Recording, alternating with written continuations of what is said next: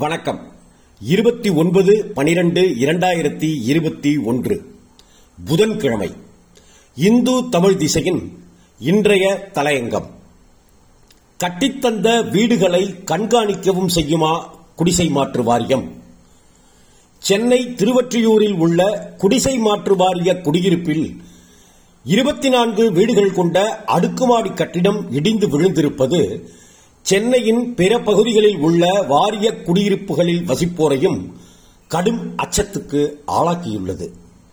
கட்டிடத்தில் ஏற்பட்ட விரிசலை அடுத்து அங்கு குடியிருந்தவர்கள் உடனடியாக வெளியேற்றப்பட்டுள்ளதால் உயிரிழப்பு தவிர்க்கப்பட்டுள்ளது.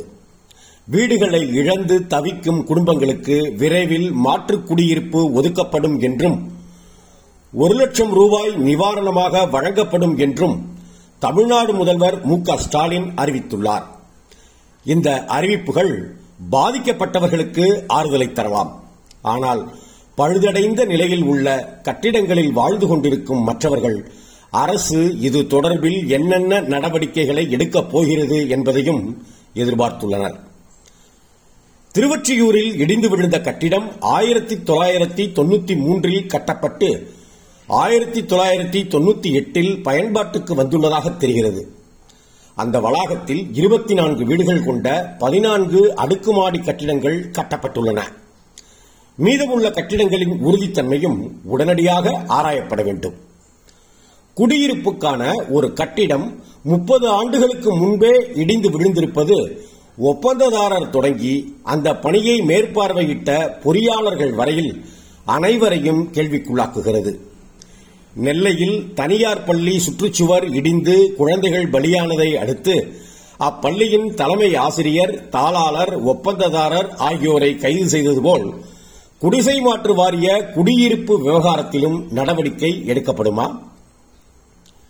சென்னை மாநகரத்தின் மையப்பகுதிகளில் தற்காலிக குடியிருப்புகளில் வசித்து வரும் உடல் உழைப்பு தொழிலாளர்களை ஆக்கிரமிப்பு அகற்றம் என்ற பெயரில் அவர்களை மறுகுடியமர்த்துவதில் அரசு தீவிரம் காட்டி வருகிறது.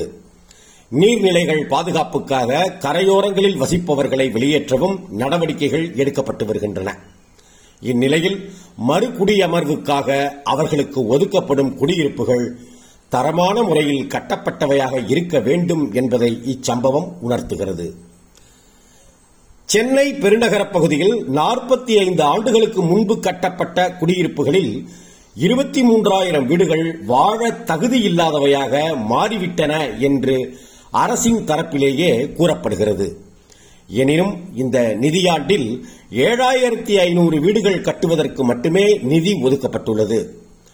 மாற்று குடியிருப்புகளை படிப்படியாகத்தான் உருவாக்க முடியும் என்ற யதார்த்தம் புரிந்து கொள்ளத்தக்கது.